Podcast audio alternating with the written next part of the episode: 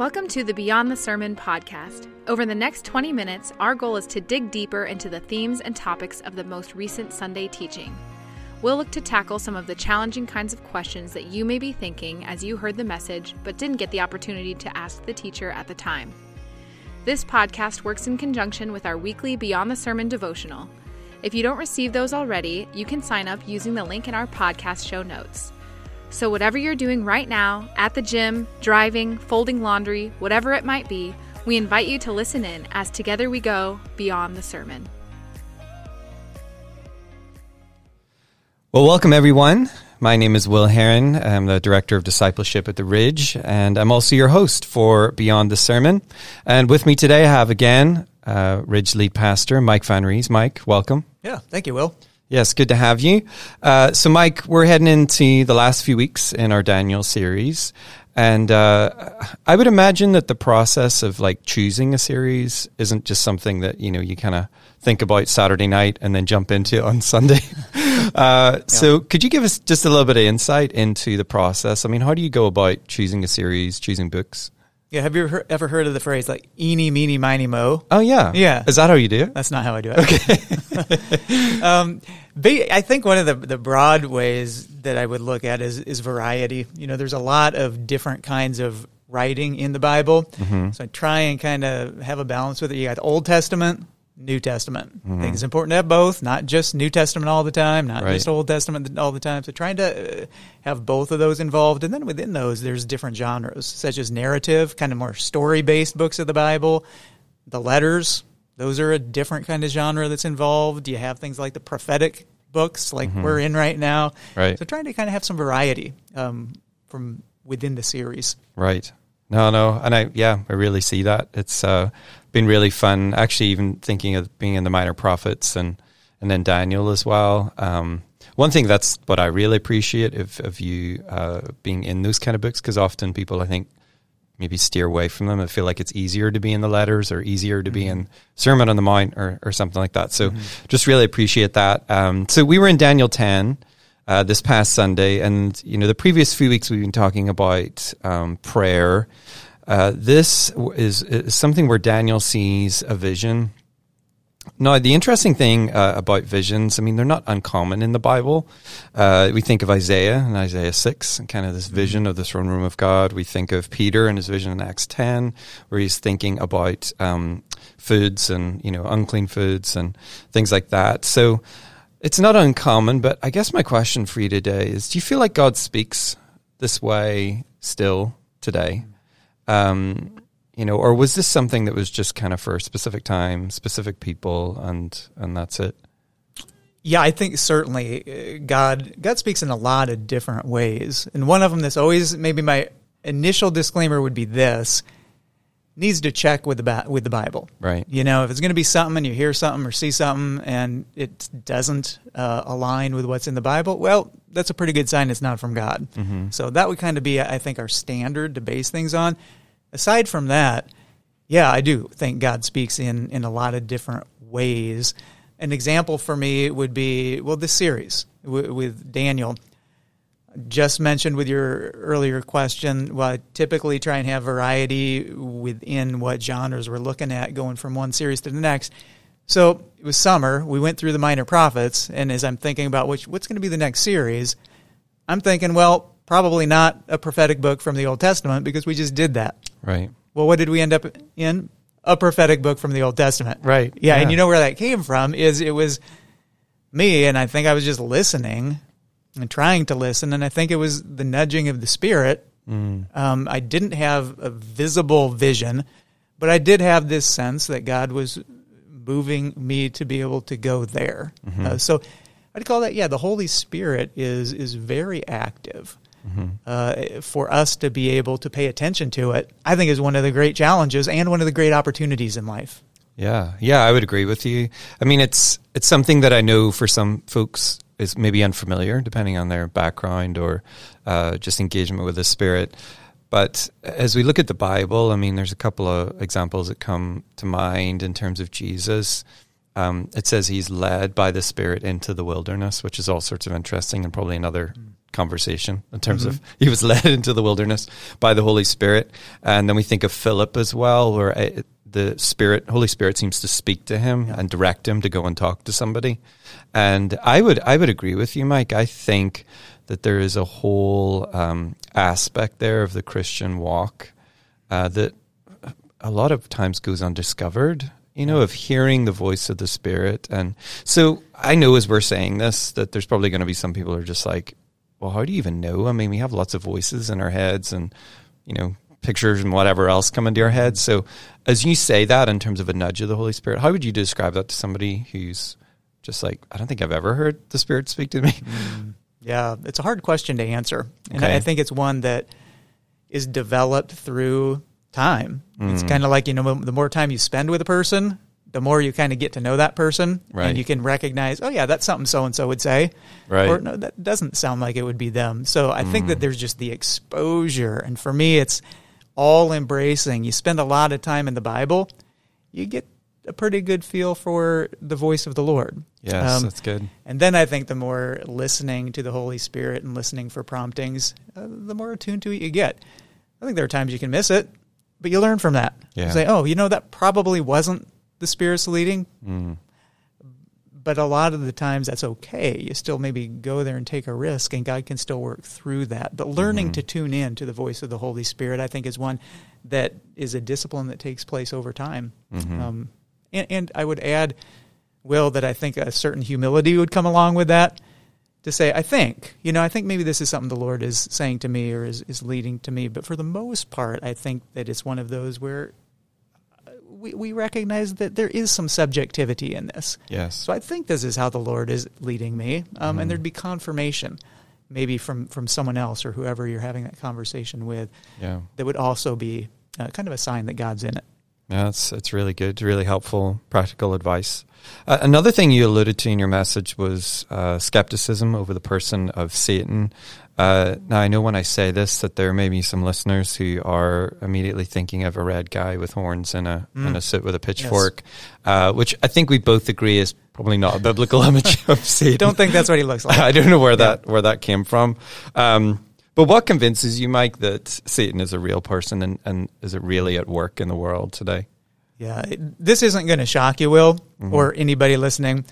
I believe the Bible's credible. Right. so what? That, that's the first one. Is everything I've seen in the Bible. There's credibility behind it, and there's a science behind that. I know that's some of the stuff you talk about in the big questions class. Right. Archaeology, Dead Sea Scrolls. There's a lot mm. of things that would help us to to see the credibility of the Bible. So that would yeah. be one. But you know, beyond that, I do think that there's just a reality of common sense.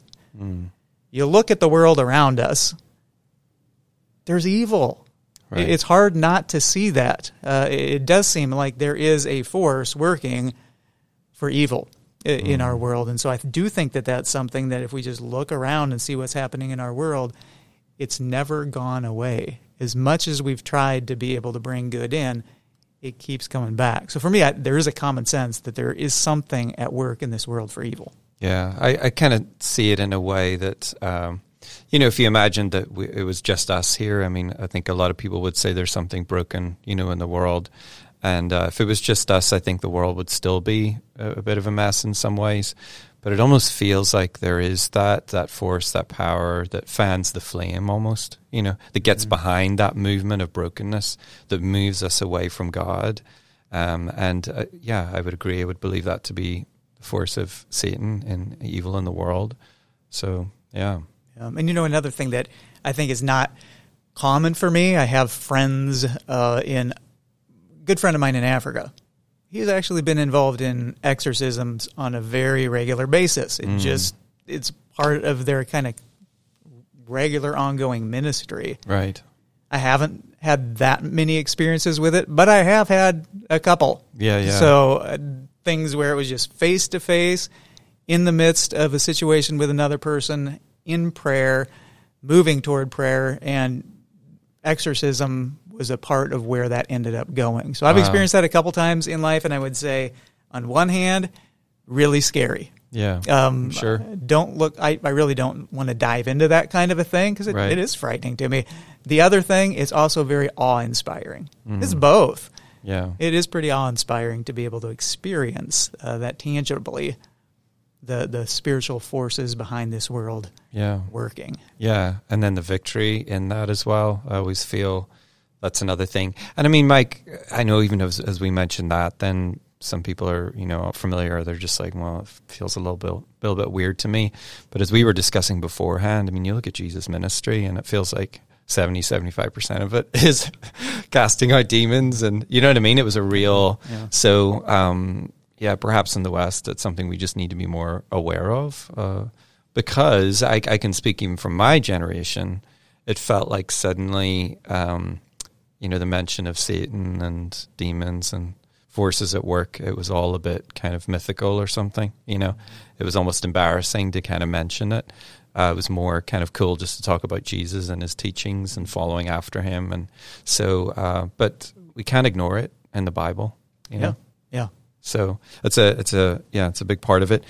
Let me take us in a slightly different direction here. Uh, you mentioned about the danger of domesticating Jesus, which I think is a great fra- phrase. Could you expand on that uh, just for a moment? What does that mean exactly? Why is it so dangerous in regards to our relationship with God?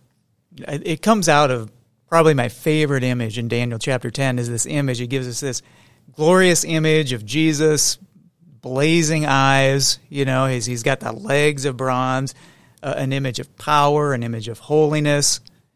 And right in the same, right in the same context, you have the image where he puts a hand on the shoulder. Mm. You got two images of Jesus here this personal, loving, caring side of him, and then you got this holy, powerful, mighty side side of him. And it's important to have both of those uh, within our understanding of Jesus. And so I, I guess with the domesticating, I would say that there have been maybe in generations past, maybe an overemphasis on the holiness of God. You know, He's way up there, untouchable, and uh, we're we need to kind of grovel in His sight. And there have been times and, and seasons in the life of history when there, there's maybe been an overemphasis of that one. Mm-hmm.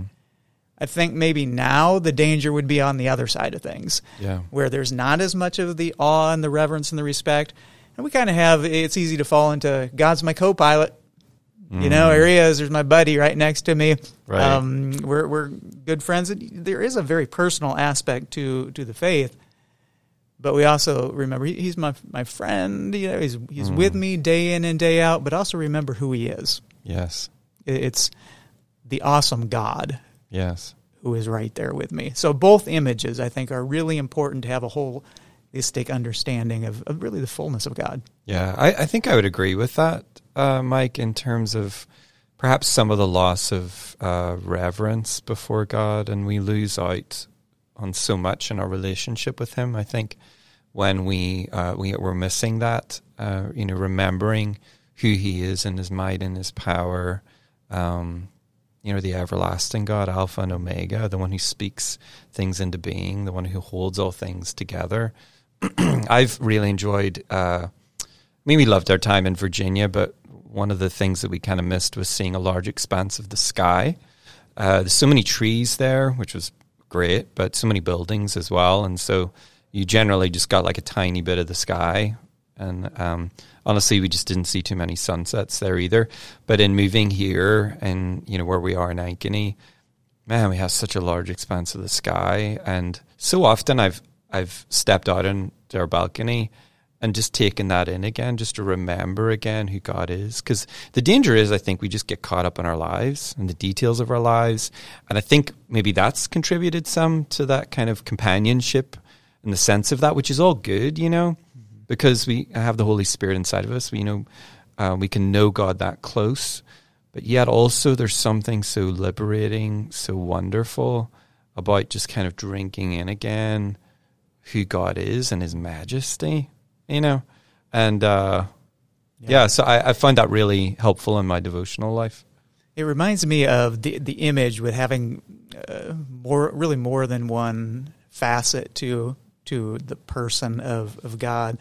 Kind of like the image he gives us is to think of him as his fa- as a father. Mm. You know, when I'm a little guy, I knew what my dad did. I knew where he worked. He was my dad. Mm. I didn't really understand what he did. I didn't understand what he did at the office. I just knew he went. Right. As I got older, I started understanding a little bit more about the responsibility he had and more things along those lines. And I think they're both really important to understand. It's my dad. He hangs out with me. I get to enjoy him and really have that personal relationship. But there's more to him than that. Mm. Uh, there, there are things that are are greater than maybe my comprehension and understanding. But yet, as he as he tells us to be, think of him and call him the heavenly Father. Both of those images that we see in Daniel ten, I think, are captured in that understanding of Father. Loves me, close to me, walks with me, but he's big. Mm, yeah, that's yeah, that's really cool. I um, Mike, I want to close just with the last few verses um, uh, in Daniel ten. You know, I'm just thinking perhaps we have some people listening today who are facing some uh, very difficult things, uh, maybe a sickness of a child, loss of a loved one, financial challenges, uncertainty in employment, and uh, there's just a couple of verses here that I think really speak into those scenarios. I'm starting in verse 18. Again, the one who looked like a man touched me and gave me strength. Verse 19. Do not be afraid. You who are highly esteemed, he said, peace, be strong now, be strong. And uh, I think that's a great place probably for our conversation to land, just in that uh, message of hope. Uh, again, that we see the majesty of God in this chapter, but we see the intimacy there and the closeness as the one who comes alongside. So, Mike, thank you again for your time and for the effort that you put into the message. We're looking forward to the last couple of chapters and then jumping into something new. So that's going to be good. Um, and thank you for listening today. Just want to highlight again an upcoming learning opportunity on Monday, February 7th from 7 p.m. We're going to do a live podcast on our church online site with our Ridge Youth financial teacher, uh, Travis Shelton. We're going to be discussing God's desire for work. You know, is work just a means to an end, or does God have greater intention for our work? So, would love to see you there. Just head to our Ridge University page on our website for more info on it and other learning opportunities. So, thanks again for joining. We hope you'll join us next time on Beyond the Sermon. I hope you enjoyed our conversation this week. I want to mention one last thing before we go. Our heart at the Ridge is to help people grow in their relationship with God. There are so many ways to get connected into what can be life changing environments for you and your family. The best way to keep in touch with all that is happening is through our website, ridgelife.org, but also through our weekly e news. You can sign up to receive this directly to your inbox using the link in our podcast show notes. Finally, thanks so much for listening. If you've enjoyed what you've heard, please feel free to share with friends or family. We hope to catch you next time on Beyond the Sermon.